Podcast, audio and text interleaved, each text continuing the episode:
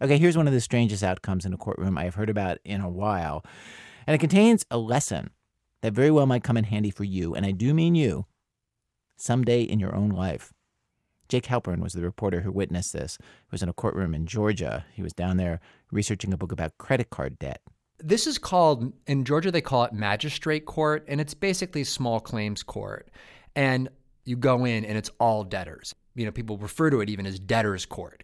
So Jake meets a couple sitting there, Frederick and Kian. They're in their 40s, nicely dressed. She's a shoe salesman. He's an ex Marine who had a business buying houses, rehabbing them, and then selling them, which was going great till the housing market fell apart in 2008.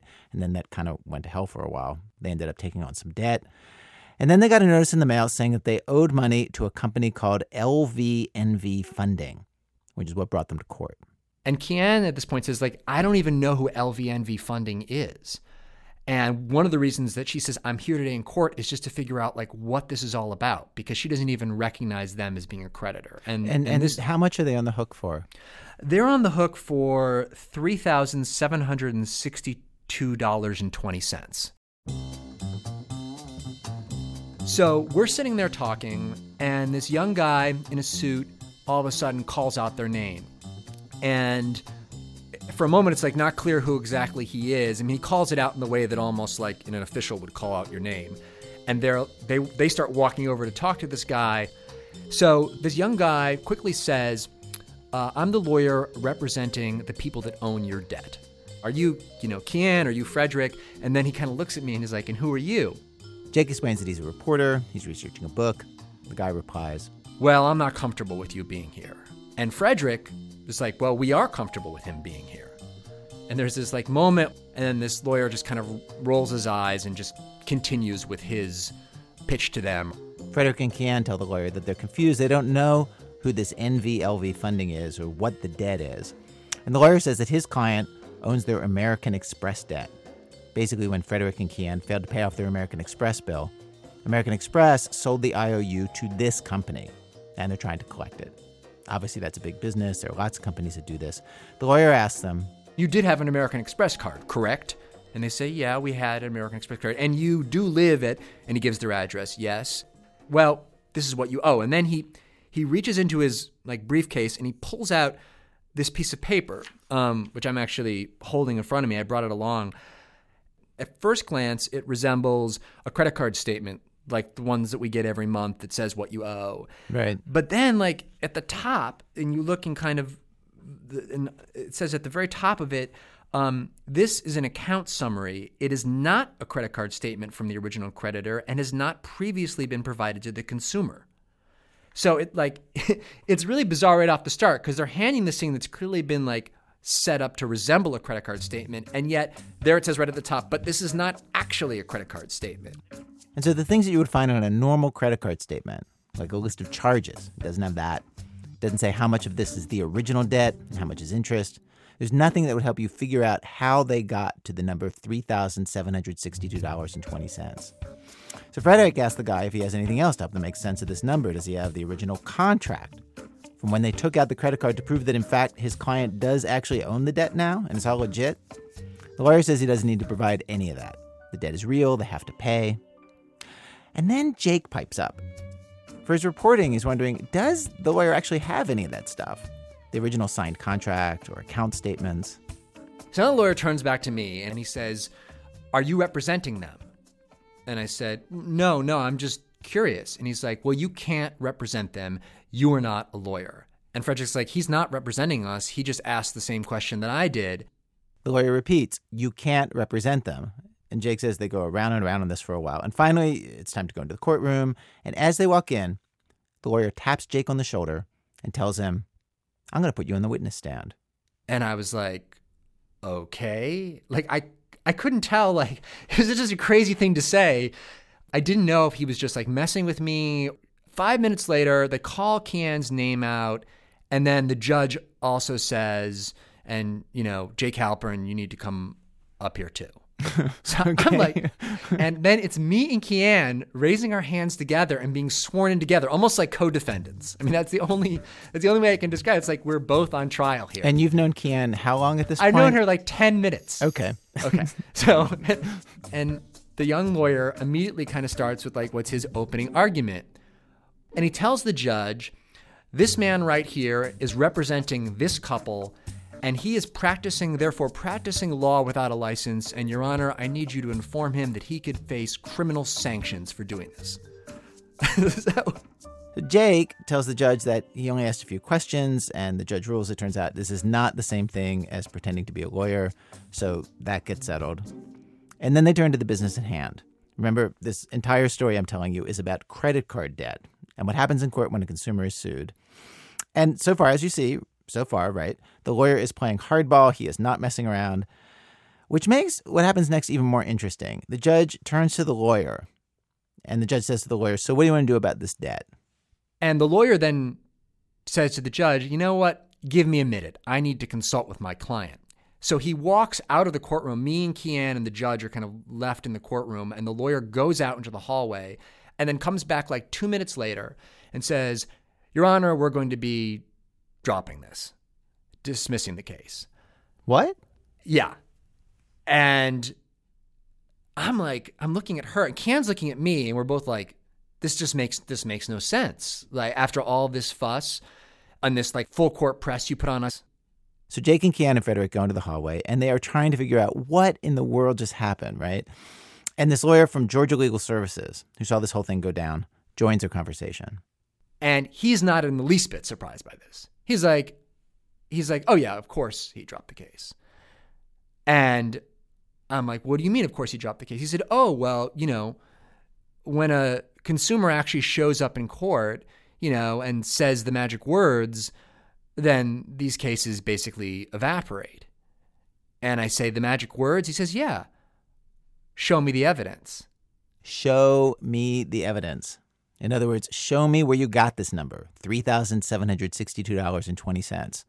The Georgia Legal Services lawyer told Jake that if you're standing before a judge and you say, okay, I don't recognize this amount you say I owe, and I want to see some documentation, I want to see account statements or whatever, because I have no way to know with certainty that this debt is really mine, the judge will usually turn to the other side and ask for the evidence, and in all likelihood, they'll have no documentation and they'll drop the case. And this is true not just in Georgia, but elsewhere, because the way this business works, Jake says, when credit card companies sell these IOUs to debt collection companies, they usually don't give them any documentation. Usually they just give them a spreadsheet with a long list of people who owe money on the credit cards and their addresses and their last payment and how much they owe, and not a lot more than that. So when these companies take you and me to court, what they're betting on is we won't show up, which is a really good bet, Jake says, because the vast majority of people don't actually who are debtors who are being sued don't actually show up in court. Uh, the no-show rate, there's different estimates, but it's between 80 and 90 percent of people don't show up. If they don't show up, they lose. If they showed up, if they said the magic words, they would probably win. And now you know the magic words, you can use them yourself. Though Jake said he is not sure that he thinks that's always such a good thing. He talked to another guy who had a lot of debt. This was an Indian immigrant who owned a steakhouse and owed like $300,000. And he had used these magic words almost, you know, to the point where it was like a scam. Like he had he owed all this money for the steakhouse that had gone bust, and he was just showing up in court and saying like, "Show me the original signed contract, show me the statements," and he was like beating these debts left and right. Like Oh, wow. and, yeah, he was working it. Like, oh my God, there's this magic button, and I can totally get off the hook for all this money that I owe. I'm just going to keep on hitting it. Boom, boom, boom, boom. Oh, you see, now you're confusing me because uh, up until now I thought the magic button was a really good thing, and now I think maybe it's a bad thing too. Well, what it is, a it could be a good thing or a bad thing. I felt conflicted about it. It seems strange that you wouldn't ha- now have to pay off anything of what you borrowed. Well, today on our program, magic words. They can be used for good or for evil. We have stories of magic words that supposedly do all kinds of incredible things, like erase your debts, as you just heard, or make you rich, levitate you, help you get along better with your older relatives whose minds are going. From WBEZ Chicago is This American Life. I'm Ira Glass with these same magic words that I intone every week at this time, full of hope that they're going to work, even though the actual magic they contain is next to nothing. Those words stay with us.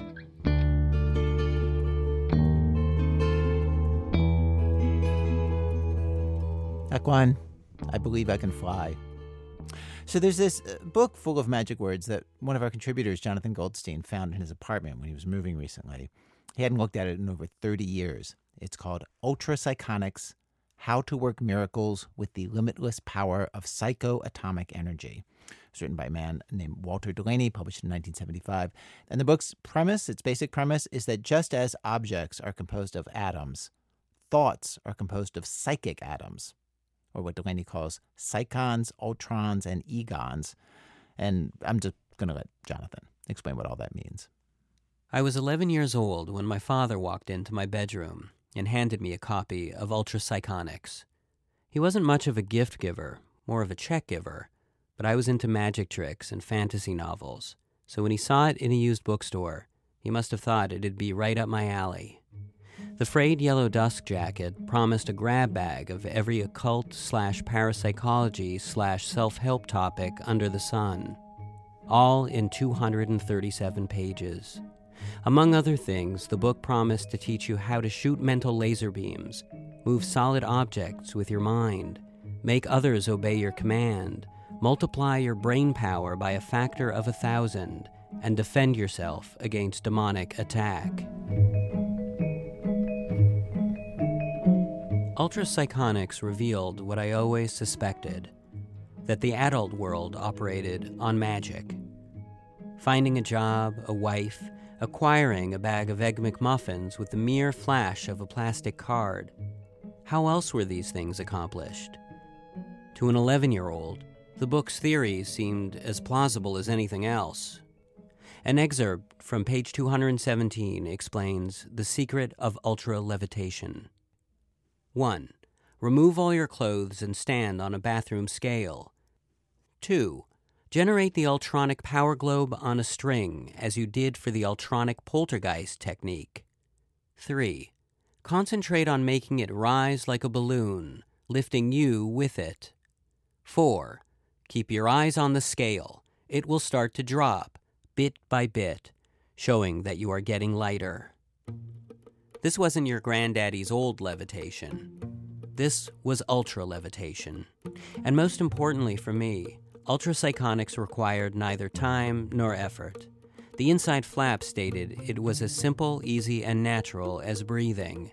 And for a child adept at breathing, but little else, this was exciting news. In those dark, ignorant days before the universal remote, one had to rise, not unlike an animal, from one's perch to change TV stations. By using ultrakinetics, as outlined in Chapter 13, I'd never have to debase myself that way again. Never again would I have to suffer through the depressing stage lighting of Barney Miller when the Beverly Hillbillies was a mere psychic click away. No longer would I be pathetic. I would be ultra telepathetic.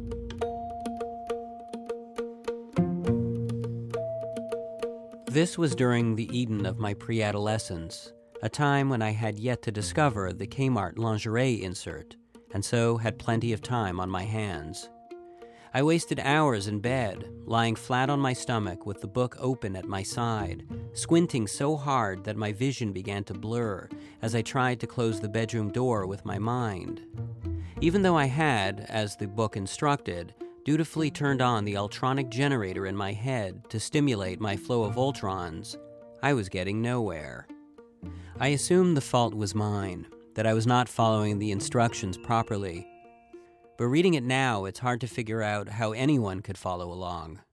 I now wonder whether my father knew it was insane and had only gifted me with the book as a means of getting me out of his hair. He could read in peace while his son stared at a door jamb for hours on end. I wonder if my father still even remembered the book. Yes. You you remember it? Yes. Right off the bat. Right. I thought I'd have to refresh your memory. No, no, no. I remember it. It's all kinds of psycho, uh, what do you call it? Uh, experiments and magic. Very scientifically proven and concrete and so forth. They give you a formula, a step by step way of doing it, etc. Did you try any of the techniques I were offered no, in the book? I never tried any of it. But uh, for some reason, I thought maybe there's a certain amount of validity. Maybe.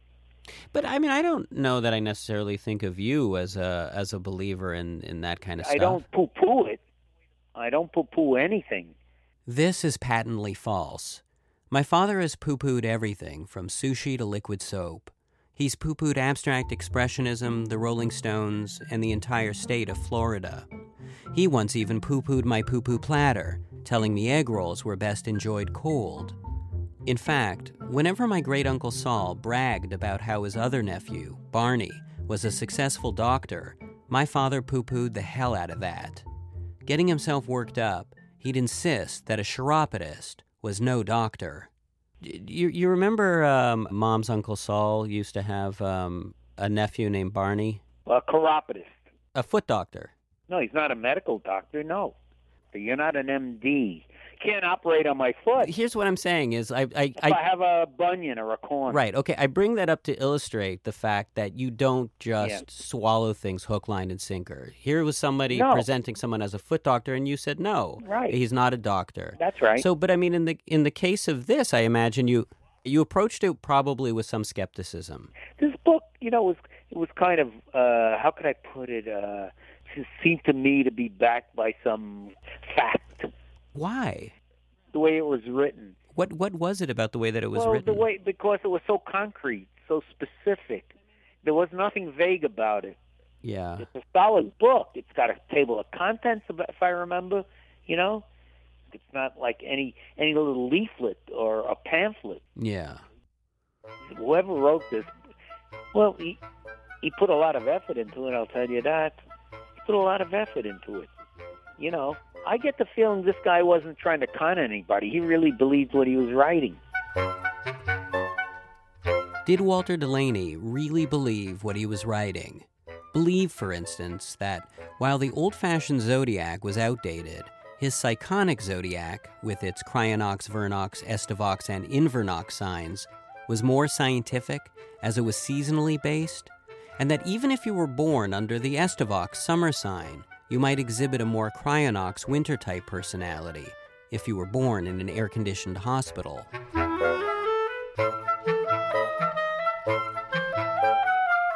The back of the book refers to him as, quote, one of the world's leading authorities on the psychic and occult sciences, but I could find no mention of him anywhere on the internet. It was only when I searched on Walter Delaney and pseudonym that I finally got a lead. It turns out that, like so many other mystical men, from Leonard Susskind to Regis Philbin to my father, Buzz Goldstein, Walter Delaney was originally a Jew from the Bronx by the name of Joseph Schaumburger. Schaumburger passed away in 2011, but I managed to track down his daughter, Barbara. She was in her early 20s when her dad was writing the book, and she remembers it clearly.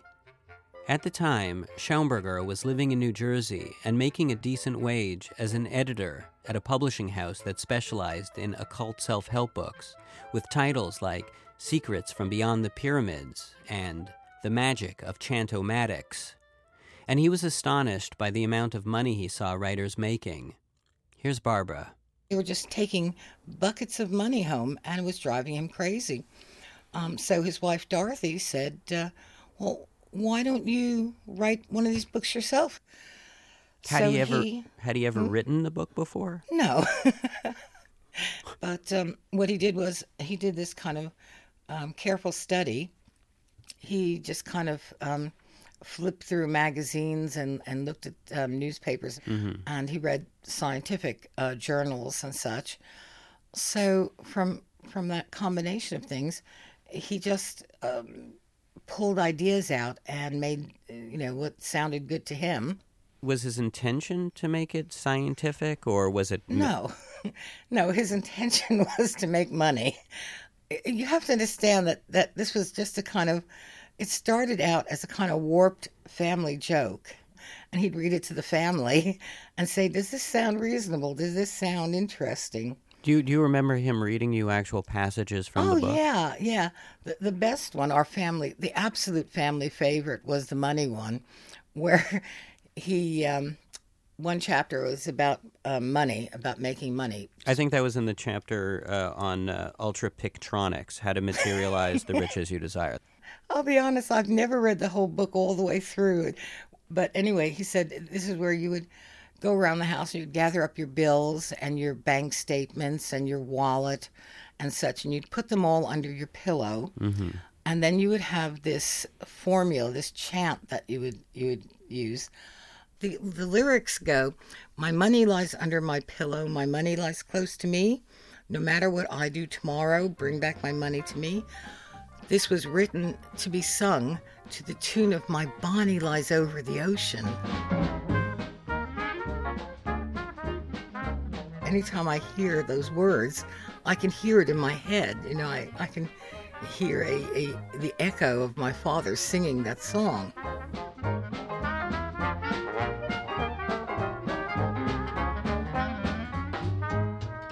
Looking at it now, it seems obvious it was a lark. It almost reads like a parody of another famous science fictiony slash self helpy book with a lot of pseudoscience jargon that, for legal reasons, I will only say rhymes with diuretics. Take, for instance, the astral spur. You were supposed to use it at the racetrack to give your horse extra energy, and it involved standing on one foot and projecting a psychic laser at your horse's hindquarters. And then there's the section on ultravision influence. The road to domination is explained this way 1. Sit in front of a mirror and practice staring fixedly into your own eyes. 2. Practice the look on animals. Cats are the best. See if you can stare down a cat. Don't be surprised if the cat seems to win the first few rounds. 3. Practice the look on strangers, on various forms of public transport.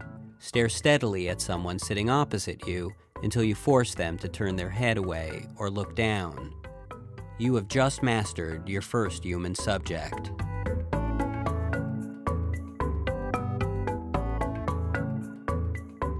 I, mean, I'm not that surprised, but I'm a little saddened, or or the the hmm. part of me because I mean, I I discovered the book when I was like 11 years old, so that little uh-huh. kid part of me Oh, I'm a- so sorry. no, no, it's. I mean, it, it, hmm. it makes sense because like there are parts in the book where he references things like the Tibetan Book of the Dead and Right. uh, the Golden Flower and things from Eastern philosophy. Oh, he was very familiar with all these things. You know, like the Egyptian Book of the Dead was a big one because there was always, you know, the thing of, well, maybe if they had followed the formulas correctly, maybe something, you know. He he would say that. Yeah, yeah. I mean that that sounds like someone who, you know, either did believe or kind of wanted to believe.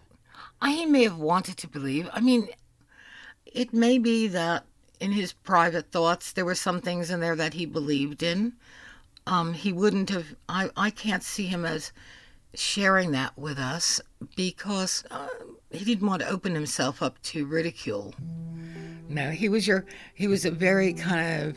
Um, kind of geeky science fiction fan looking person, you know, the the thick black heavy lensed glass eyeglasses, you know, kind of short, pudgy Jewish boy from the Bronx. Um, no, he he was a very kind of quiet, private person.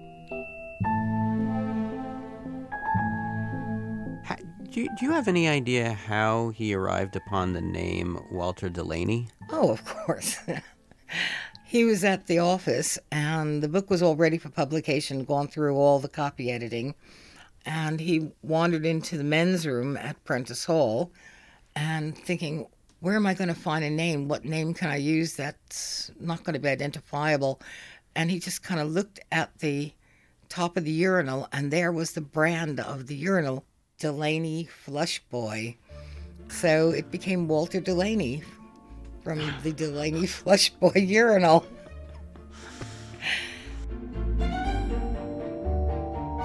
Barbara told me that not only did her father make enough money from the book to buy a large, beautiful house and take his wife on European vacations where they went to operas, she also said that Schaumburger received boxes and boxes of letters from readers thanking him and requesting further guidance.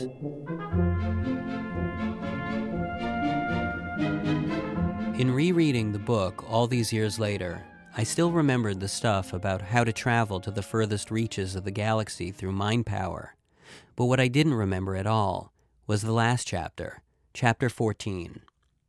In the book's introduction, Schaumburger promises that in the final chapter he would reveal nothing short of the meaning of life. What could be of less interest to an 11 year old? And what does the chapter contain?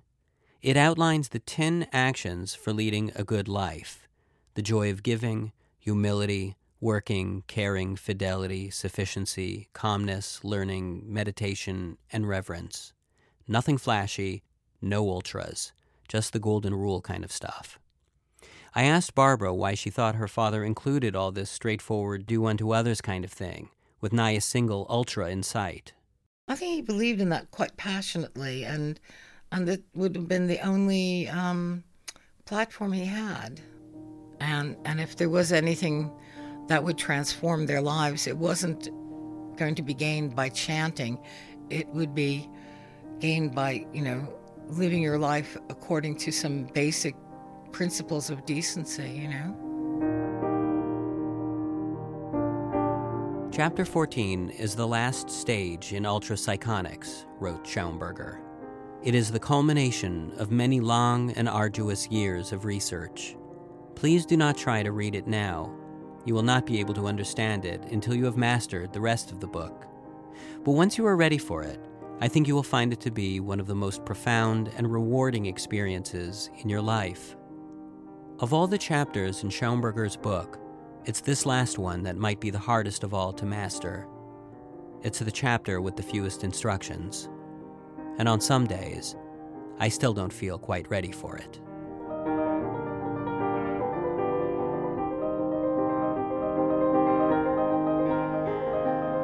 Jonathan Goldstein, he's the host of the CBC radio show and podcast Wiretap.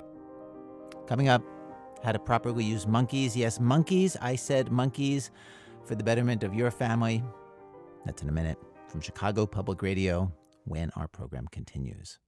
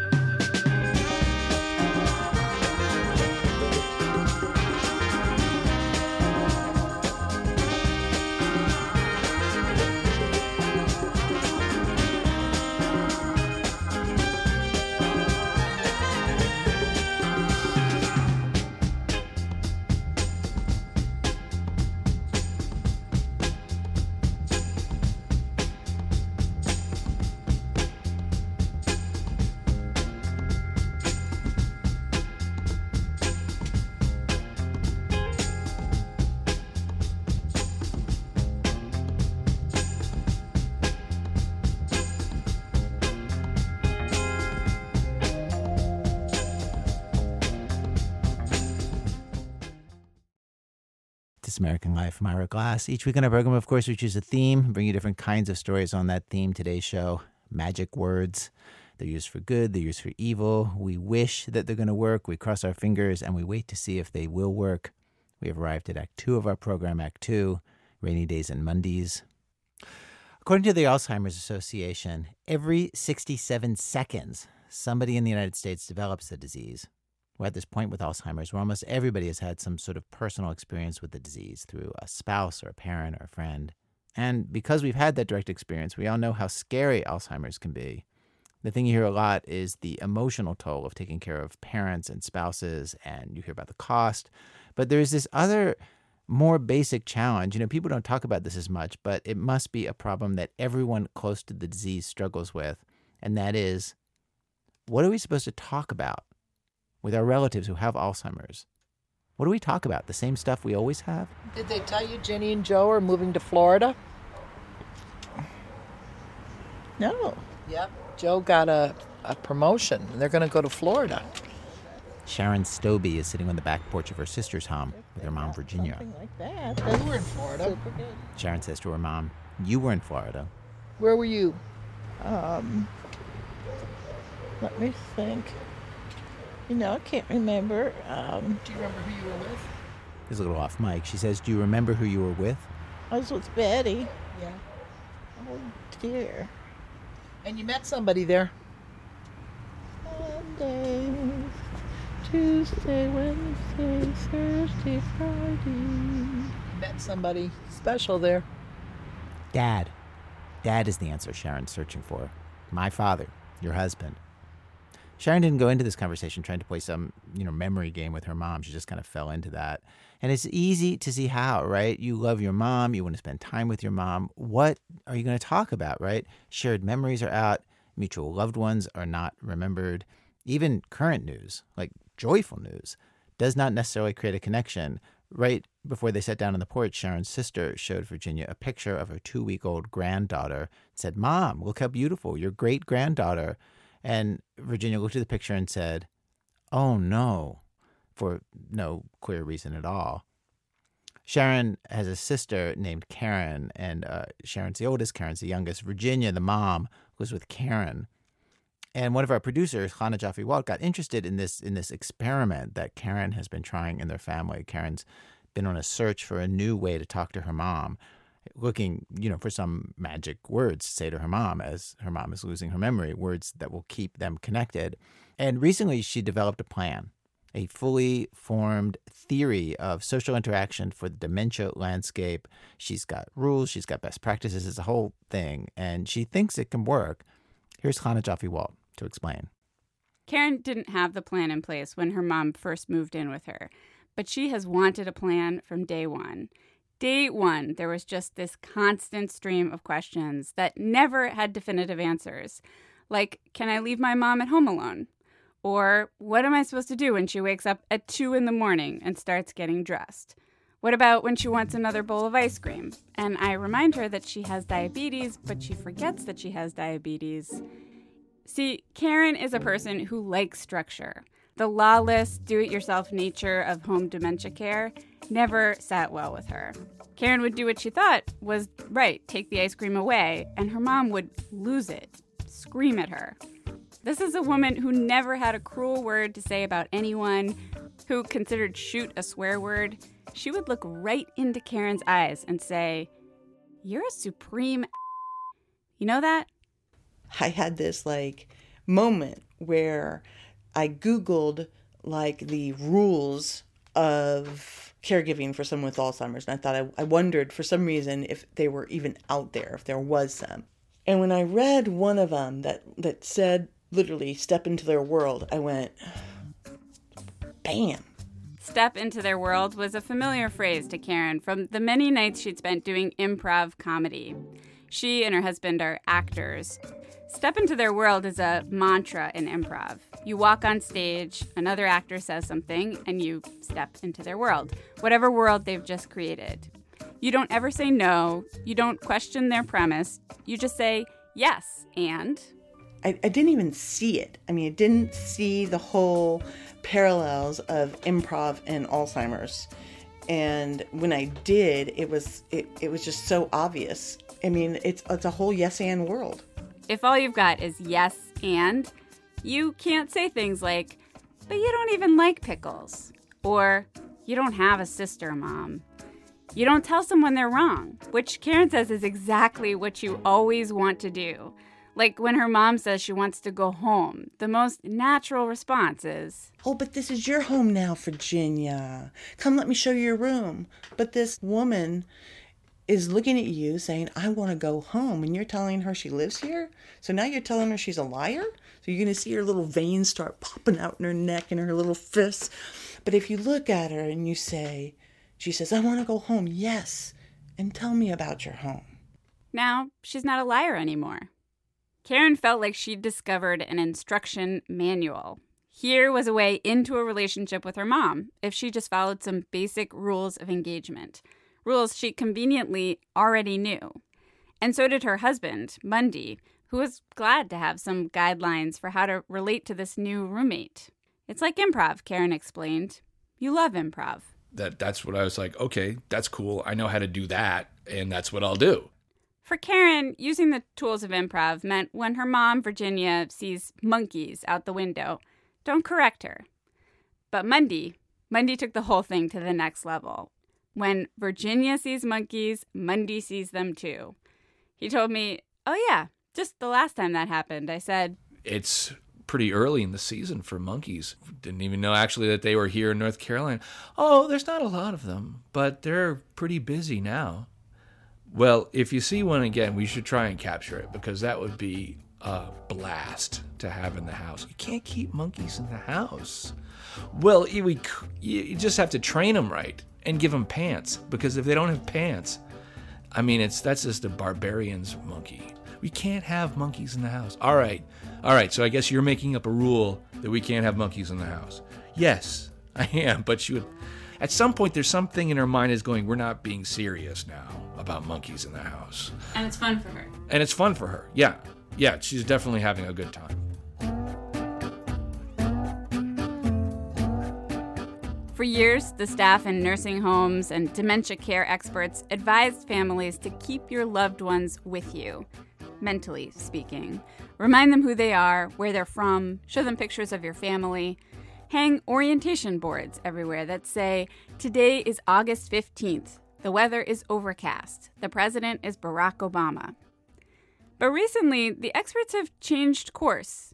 And in the last decade or so, things like validation therapy are what's in.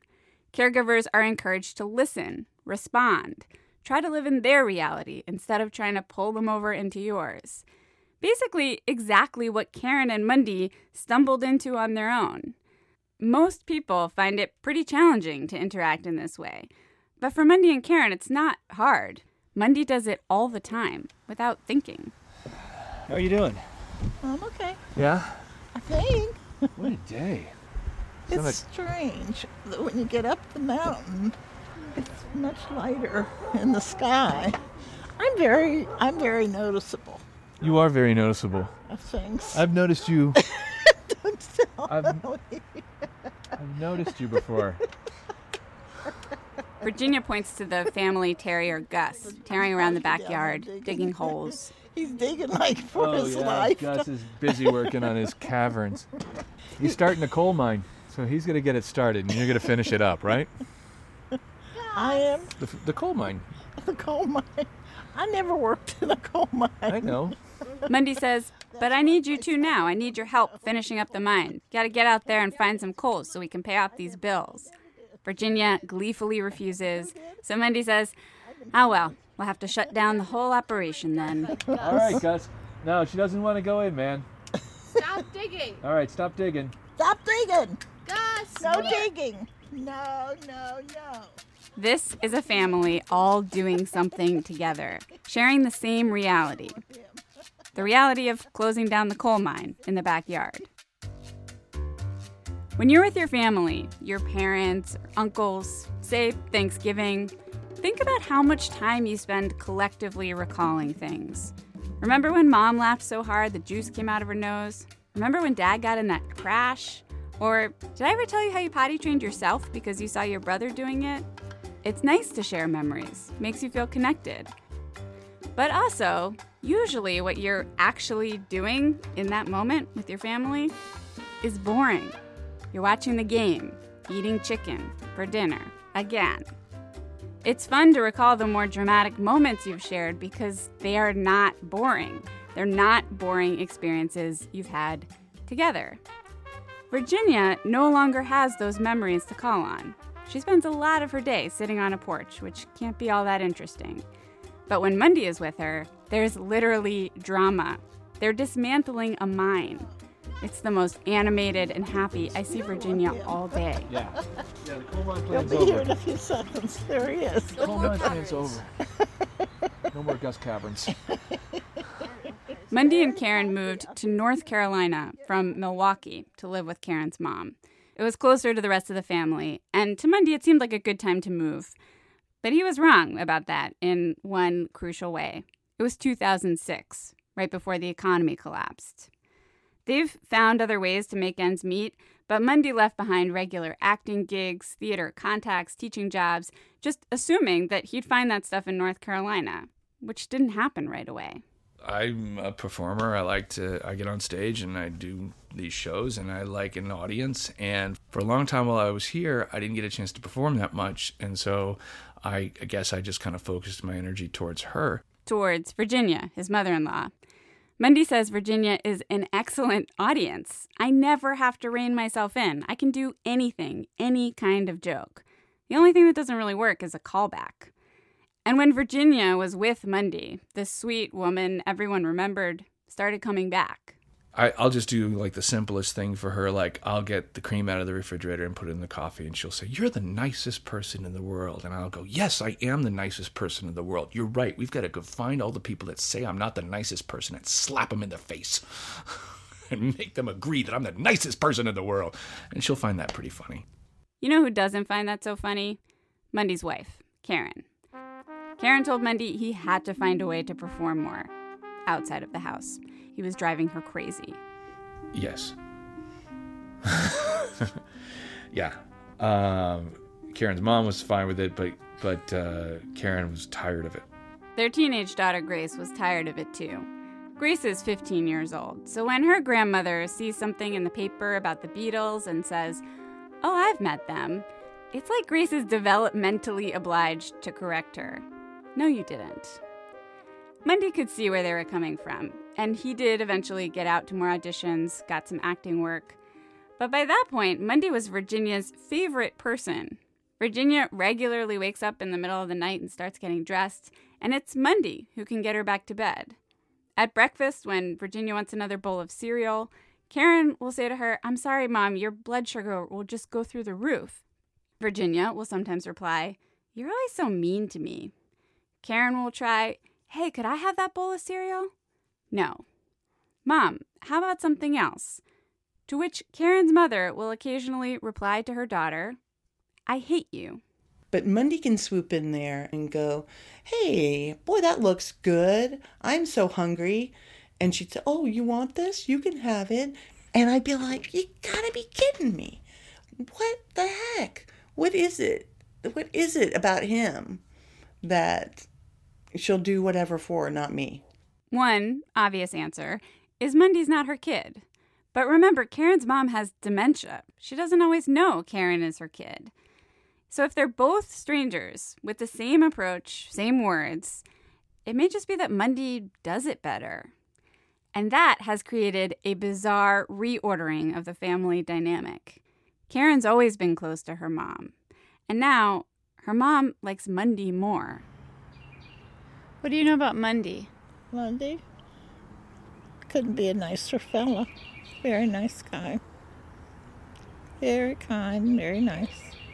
He's just crazy sometimes. Makes you laugh. Virginia is sitting with Mondy on the back porch. It's the end of the day. Karen's finishing up the dishes inside.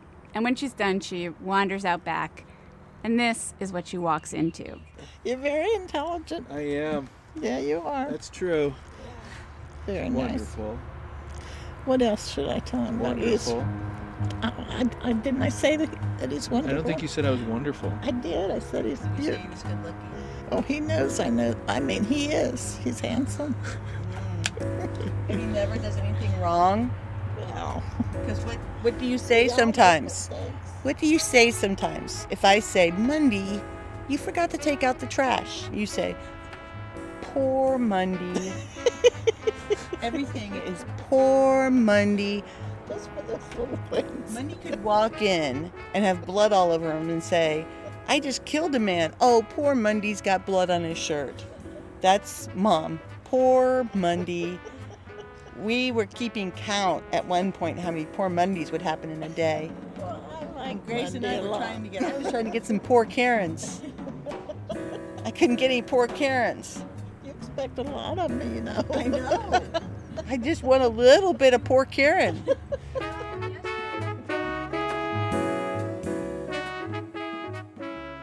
Here is how deep Virginia's love is for Mondy. She has inserted him into her own childhood memories, the most vivid memories she still has swimming, riding in a fishing boat. In Virginia's telling, Mondy was there for all of it. He was there with her on the boat, swimming in the water, traveling the country. Not her husband, not Karen, Mondy. He shows up in every significant event in her life she still remembers. Like Forrest Gump, Mondy says. Meanwhile, Virginia has completely forgotten Karen's childhood, Again, a lot of the time, she's not quite sure who Karen is. And sometimes she's not even sure she likes her. Like the other night, Karen was trying to get Grace to bed, and Grace was stalling. Just a few more minutes, kind of thing. I said, Grace, come on. I said, no, you need to get up. Who are you to tell her no? And I said, well, you know, I'm her mom. No, you're not, you liar. And I was like, and Grace was like, she is. And I was like, Grace, just go get the on. And she, and so all the way up, Grace is like, that is my mom. That's, that's my mom.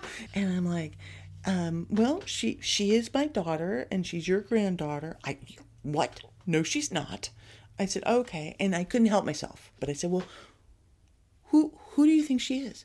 She, well, that's mine. I said, okay. Who am I? I don't know. You had nowhere to live and I took you in. So you should be thankful. Well, I am. Thank you for taking me in. In a moment like that, the rules that Karen set up require that she deny who she is. That she is Karen, daughter of Virginia, mother of Grace, who grew up in Texas with a loving family. If Karen wants to do her plan right, she can't be that person in her own home. Starting each moment with a blank slate is easy for Mondy. It's fun to create a world out of nothing with this person as he gets to know her better. But for Karen, every interaction asks her to erase who she is. When my mom sits there and she says, Oh, strawberries, they just make me think of home. My mind goes immediately to growing up in Texas and her and I and dad going out to this huge strawberry field and picking strawberries. And there is this piece that you just go, that you have to let that memory go. Because what you want to say is like, oh yeah, I remember. Remember we used to go to such. But that's not what she wants to talk about right then. And you want to go, but what about me? because you want your own mother to have those memories about you and to talk about your experiences. But Karen doesn't say the words she wants to say. She says different ones, the ones she's supposed to say. Really, Mom? Where was it? Was it out by the cemetery? yeah, how'd you know? You know, and you go on and listen to the story. While silently letting go of the memory that came before, letting go of the old scene, and trying to be ready for what comes next.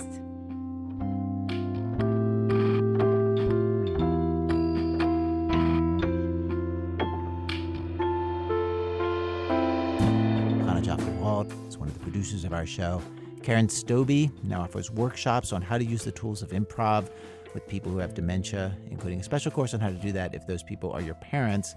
She's at inthemoment.com. There's a dash between in and the moment.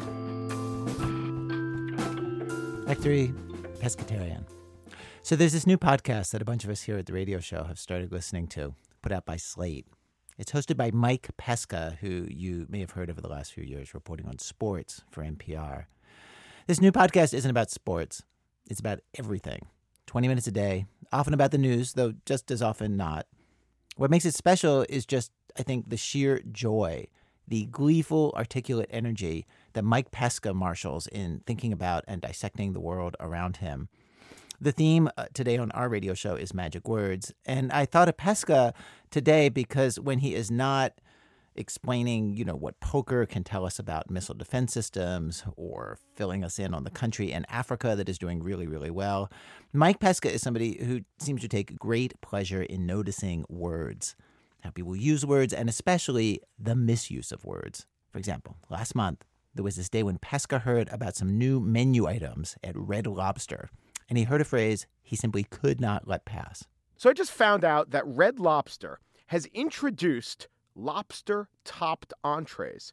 However, I want you to listen to this commercial about 18 seconds in, and I think you will see and hear the part where the space time crustacean continuum gets a little bent. How did Red Lobster make four amazing entrees even better? With lobster, like savory new fire grilled shrimp topped with maritime lobster and a citrus hollandaise, or the new ultimate lobster top lobster. Three split lobster. You hear what the dude said? Lobster topped lobster. Isn't that just a bigger lobster? The one thing you can't top a lobster with is another lobster. You can't top a thing with more of the thing. It's not the top, it's just the thing. Cherry on top. That makes sense. Cherry on top of a sundae. You know what cherry on top doesn't make sense? Cherry on top of a bunch of other cherries. Just more cherries. This is why 7 I have to say, I usually hate it when people go on and on about using the right word. That is not something I usually enjoy. I don't care about that. But Pesca's delight I find totally contagious. I end up repeating what he says about this stuff to my friends and my loved ones. One day, he got onto the phrase, toot your own horn. He said uh, he'd been listening to the previous day's podcast in the interest of quality control. And you know, I just got the sense that I was tooting my own horn. A horn was being tooted, and I, indeed, was both the tutor and the tutee. But I really got to thinking about that phrase. I would like to take two ticks to tutor you in the term to toot one's own horn. It is a strange phrase. It is a logically inconsistent phrase. Tooting your own horn has an opposite number, and that is to be hoisted by one's own petard. To be hoisted by one's own petard actually makes sense. I mean, it is antiquated language. It was coined by Shakespeare, but a petard is a small bomb. So to be hoisted by one's own petard means to be blown up by a bomb blown into the air. It's a good phrase. A bomb, normally meant for someone else, blows up in your own face, lifts you high off the ground. Ashton Kutcher peeks out from behind the curtain. You've been hoisted. Great expression. I love it. But a horn is not meant for someone else to play.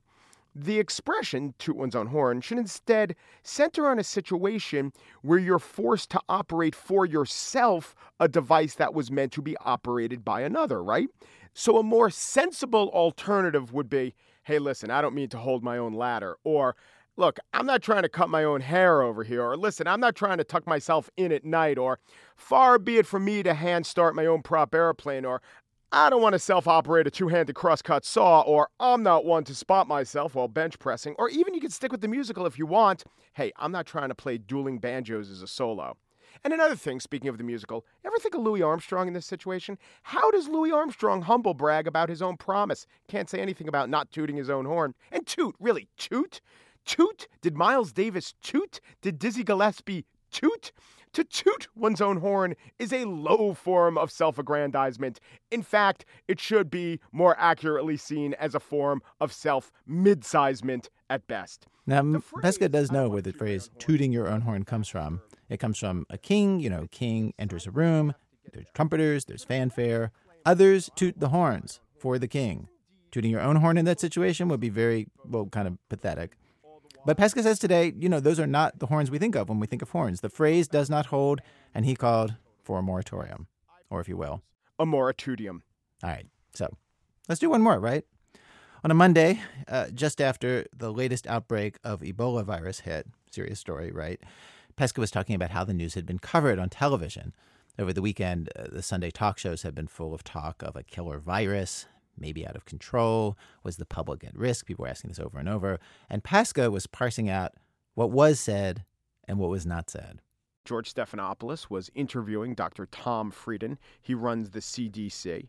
And I'm going to use the opportunity to play something that we sometimes play talk show karaoke, wherein I assume the role of a guest on the talk show. We'll have the host ask the question, and I'll answer the question how I wish the guest would have. Let's go to George Stephanopoulos' question. And Dr. Frieden, as you know, a lot of anxiety here in the United States about the spread of Ebola, whether we're taking an unnecessary risk. A tweet that Donald Trump put out just the other day, he said that the U.S. must immediately stop all flights from Ebola infected countries or the plague will start and spread inside our borders. Act fast. How do you respond to that? I'm glad you asked, George. First, a little bit about myself. I, Tom Frieden, have a master's degree in public health from Columbia. I did my residency at Yale.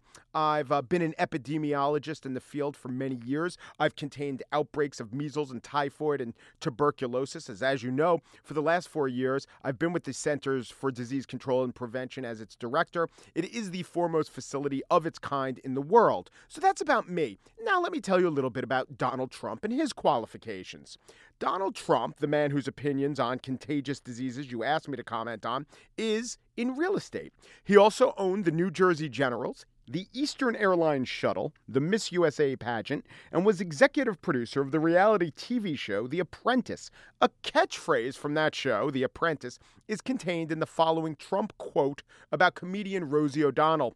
Quote, I'd look her right in that fat, ugly face of hers, and I'd say, Rosie, you're fired. An interesting coincidence from both of our biographies. I lived in India for five years where I fought disease. Donald Trump owned a casino that he called the Taj Mahal, took it into bankruptcy. Also, Donald Trump unsuccessfully sued for $5 million after proving that his father was not, in fact, an orangutan. And while all of this does go to Donald Trump's overall credibility, in the specific area of scientific credibility, let me remind you that Richard Besser has called Donald Trump's mistaken beliefs on the causes of autism, quote, shameful. Now, who is Richard Besser, you ask? Odd that you'd ask that, because not 45 seconds ago, here was your introduction of this discussion that we're having right now. And joining us now from Atlanta, the head of the Centers for Disease Control, Dr. Tom Frieden, and our own Dr. Richard Besser, also a veteran of the CDC. Richard Besser is your network's chief health and medical editor. He said that following Trump's advice, quote, can kill children. So again, your question is what do I think of Donald Trump's tweet? I just want to go back to a little bit about my biography again. I have over 200 peer reviewed articles published in scientific journals.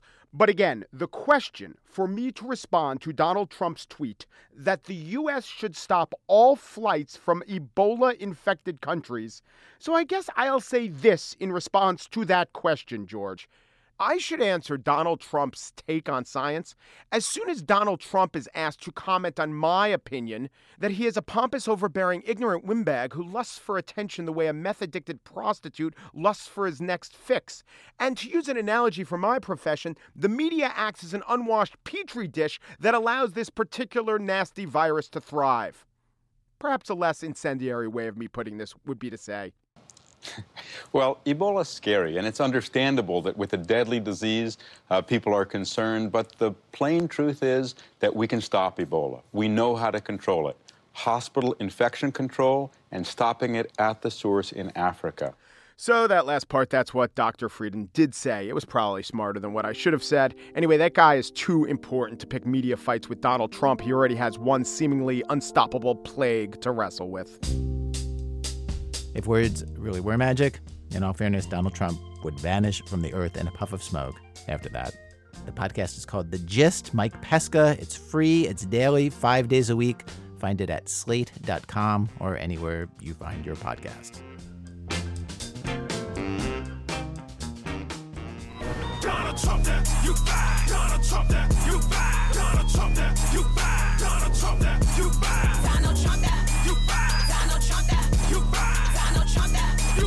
Special thanks today to Phil Kearney, Mark, Susan, and Doug Tompkins, and Annie Mack. Jake Halpern's book about debt that we talked about at the beginning of the program is called Bad Paper Chasing Debt from Wall Street to the Underworld. You can read an excerpt in the New York Times Magazine this weekend. The book is going to be published in October, but you can pre order it right now. Our website, thisamericanlife.org. This American Life is delivered to public radio stations by PRX, the Public Radio Exchange. Thanks as always to our program's co founder, Torey Malatia, who says it is all right if people want to bring their dogs to the office. You, you just have to train them right and give them pants. I'm Ira Glass, back next week with more stories of This American Life.